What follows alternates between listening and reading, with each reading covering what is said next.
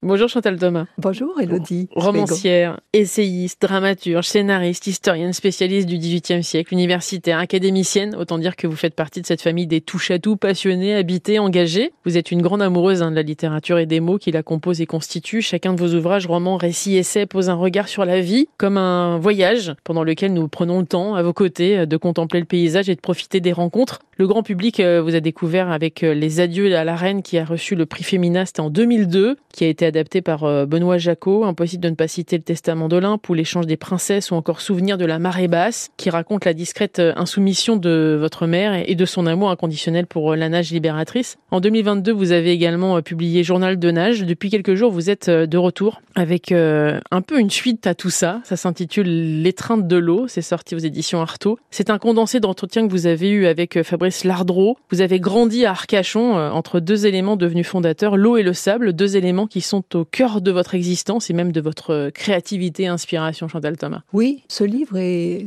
à la fois sur comment on est constitué par un paysage originel, un paysage d'enfance, et comment, à partir de cette base mouvante pour moi, ce monde flottant, quelle vision du monde s'édifie à partir de là? Le point de départ reste le sable. Il a développé chez vous le sentiment euh, d'impermanence, à ce qui ne fait que passer. Quel est votre rapport avec le, temps qui passe alors, Chantal Thomas? Ma vision du temps qui passe et, peut-être euh, ma vision du monde, elle est née, je crois, d'une fascination pour les bancs de sable. J'ai trouvé complètement extraordinaire et, et d'une beauté euh, déflagrante ces îles très momentanées, très fugitives, et qui dans le soleil apparaissent comme une surface blanche, dorée, une invitation à se promener, mais en même temps, à marée haute, elles disparaissent. Comme des mirages, en fait. J'ai grandi avec la sensation que le monde était un mirage, mais un mirage magnifique. Surtout, vous dites que beaucoup, euh, pendant l'enfance, rêvaient d'ailleurs. Mm. Vous, ça n'a jamais été le cas. Vous avez toujours été bien Arcachon. Oui, j'ai pas de vision de l'avenir peu de rapport au futur, ce qui fait que le présent est vraiment une totalité. Et quand j'habitais le bassin d'Arcachon, sa circularité, ma vie aussi était dans cette circularité. Je, je ne rêvais pas d'ailleurs. Et après, j'ai voyagé beaucoup comme une folle en fait, mais sans que ce soit euh, précédé par euh, des rêveries. Vous avez toujours été attiré et fasciné par le dehors. Le dedans, pour vous, c'était un monde d'adultes, ce qui est vrai d'ailleurs, parce qu'effectivement, euh, c'est formaté et puis c'est dirigé par des adultes. Et vous, vous avez vu très vite dans le dehors la possibilité de vous extirper de ça, de réussir à aller chercher une forme de liberté. Oui, j'ai tout de suite fait le choix du, monde des amis, des camarades et du jeu. Et c'est pourquoi l'école m'a fait un choc parce que je ne comprenais pas du tout euh, ce type de rituel. Je ne voyais pas vers quoi ça allait puisqu'il n'y avait pas de satisfaction immédiate. Et je regrettais aussi l'absence de sensation, sans me le dire, sans le dire consciemment. Mais vivre sur la plage, d'abord c'est vivre sur un espace, dans un espace euh, marginal et être complètement livré à la suite des sensations, le vent chaud, la fraîcheur de l'eau, l'écume des vagues. On découvre dans cet ouvrage à quel point, euh, ce que vous nous faites découvrir d'ailleurs depuis tant d'années, à quel point vous avez conservé ce regard d'enfant. Est-ce que c'est pas ça le secret de Chantal Thomas d'abord? C'est quelque chose que nager nous enseigne dès qu'on met un pied dans l'eau et dès qu'on se laisse emporter, qu'on commence à nager, on est dans l'intemporel la question des âges ne se pose pas. Et la joie qui monte est une joie, on ne peut pas situer vraiment à quel moment elle a commencé. Il y a un rapport avec l'eau qui est particulier chez vous. Pour vous, c'est effectivement un symbole de liberté, mais aussi un symbole d'émancipation féminine. Pendant très longtemps, effectivement, c'était difficile de faire du sport pour les femmes. C'est-à-dire qu'elles étaient, euh, vous le dites d'ailleurs, décoratives. Elles s'occupaient surtout de faire en sorte que les hommes qui, eux, pratiquaient du sport puissent euh, le soir euh, avoir de quoi manger et de quoi ne pas avoir trop de bruit à la maison. C'est en ça que le fait de nager, le fait de faire du sport euh, fait partie de l'émancipation féminine et que c'est nécessaire ah oui, ça l'est vraiment, et je pense que c'est quelque chose que chaque femme doit assumer, ce désir de l'eau, qui est une manière de s'affirmer, et c'est une manière aussi de tourner le dos à la pesanteur des soucis, et à avoir par rapport à soi un rapport intime et non seulement agréable, mais même voluptueux. Sur le sable, on écrit, on dessine, on s'amuse, on efface, on façonne, on caresse. La liberté aussi ouvre-t-elle à la curiosité, Chantal Thomas? Oui, et à découvrir en soi de l'inconnu. Et je, suis frappée en regardant les enfants jouer sur le sable à quel point ils sont inventifs. Et je me dis que cette grâce qu'on a, il faut à tout prix la conserver et trouver les moyens d'un espace où elle peut s'épanouir. Vous dites que l'eau euh, a une qualité morale, c'est-à-dire Quand j'entendais l'eau est bonne, J'entendais d'abord qu'elle m'aimait beaucoup, qu'elle était une présence bienveillante, propice et à laquelle je devais me livrer sans crainte. C'est ce que vous racontez d'ailleurs aussi dans cet ouvrage. Tous ces auteurs qui, euh, par le biais de l'eau, vous ont donné encore plus envie de les lire ou justement de découvrir davantage de choses. Victor Hugo, par exemple, lui, euh, parlait surtout des tornades, enfin de, de, ce qui pouvait euh, lui faire un peu plus peur, j'ai l'impression.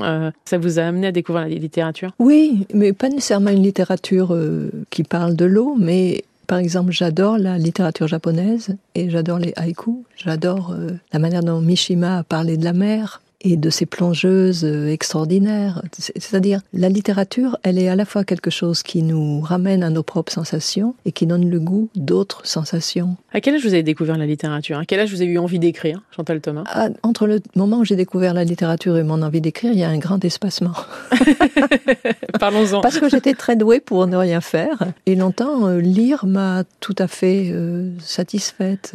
Tout à fait. Et j'adore Colette. Mais euh, dans la foulée, j'ai été très marquée par Simone de Beauvoir, par sa vision du monde, justement, par sa vision de l'autonomie. Et bien sûr, Virginia Woolf, que je cite dans Les trains de l'eau, qui est celle qui a le très tôt affirmé la nécessité d'une chambre à soi. Et c'est pas l'idée d'un enfermement, c'est l'idée d'un temps pour soi, d'un lieu où se régénérer et où être, avoir un temps réflexif. Et du respect aussi. Hein et du respect. Parce que c'est ce que vous dites, hein. vous dites que d'être dans l'eau, la nage, c'est un contact total avec la planète. Ça permet d'exprimer son corps et donc d'exister, de s'assumer dans un espace public, en tout cas en ce qui concerne les femmes. Oui, et de s'assumer dans un geste d'indépendance et aussi dans une révélation de sa force, de sa force musculaire. Et la nageuse, pour moi, est celle qui va se séparer de la baigneuse. La baigneuse étant parfaite pour une représentation picturale et contemplative. La nageuse fend l'eau Donc vous, vous êtes plutôt du côté des aventurières. Oui, absolument. vous dites un, un, des signes éclatants de la réussite du mouvement euh, d'appropriation de leur corps par les femmes est que non seulement elles courent, elles nagent, skient, escaladent, mais elles écrivent leurs expériences, tentent euh, par leurs livres de les comprendre mieux et de les donner euh, à partager, de créer des émules. C'est ça le principe aussi, c'est ça le but? Oui, ah oui, c'est l'un des buts et c'est le signe que quelque chose a vraiment changé parce que il y a un, un grand courant, si je peux dire, de femmes écrivaines qui racontent leur expérience de l'eau. C'est important d'écrire pour ça, pour communiquer justement, pour donner envie, pour faire comprendre aux autres que c'est nécessaire. Je pense aussi que la rencontre avec un livre peut complètement changer notre vie. Et ça, j'en suis sûre. Et aussi nous sauver quand on est dans une situation d'immobilité ou de désastre passager. Et certains textes, certains mots vous libèrent de cet étau et vous redonnent le goût et la force de surmonter. Quelle place occupe la littérature alors? L'écriture en tout cas dans votre vie, Chantal bah, elle, est, elle est essentielle, mais je pense que lire pendant longtemps, c'est aussi fort.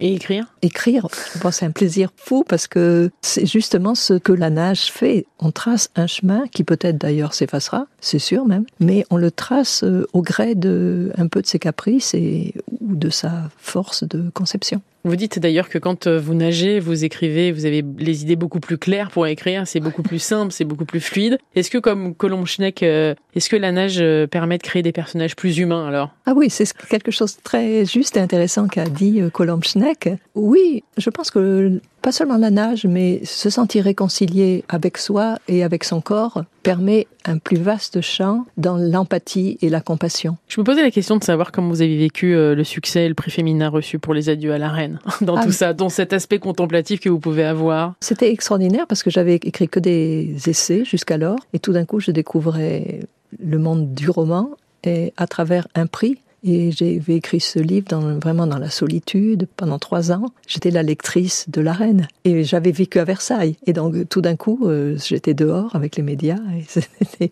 c'était une déflagration joyeuse. Ce qui est étonnant d'ailleurs, c'est que vous expliquez que toute la période où vous avez vécu à Arcachon, et c'est encore valable aujourd'hui, vous ne savez pas vous ennuyer. Non, alors ça non. Peut-être parce que j'ai le sens du détail et du minuscule. Et, pour moi, il y a un tableau de Bonnard où on voit un petit garçon en train de construire un, petit château de sable et on voit qu'il est absolument absorbé par sa tâche et que c'est la chose la plus importante du monde. Ce qui est votre cas. Vous êtes traduite dans plusieurs langues, le succès ne vous quitte plus. En 2014, vous avez reçu le Grand Prix de la Société des gens de lettres pour l'ensemble de votre œuvre, le prix euh, Roger Caillois de littérature française et en 2015 le prix Pierre de Monaco. Est-ce que vous en êtes fier de ça? Ah oui, je trouve que c'est très heureux qu'il y ait à la fois un trajet euh, solitaire et puis un peu mystérieusement, mais c'est aussi un, cheminement une rencontre euh, avec le monde et avec euh, un goût des autres pour vous.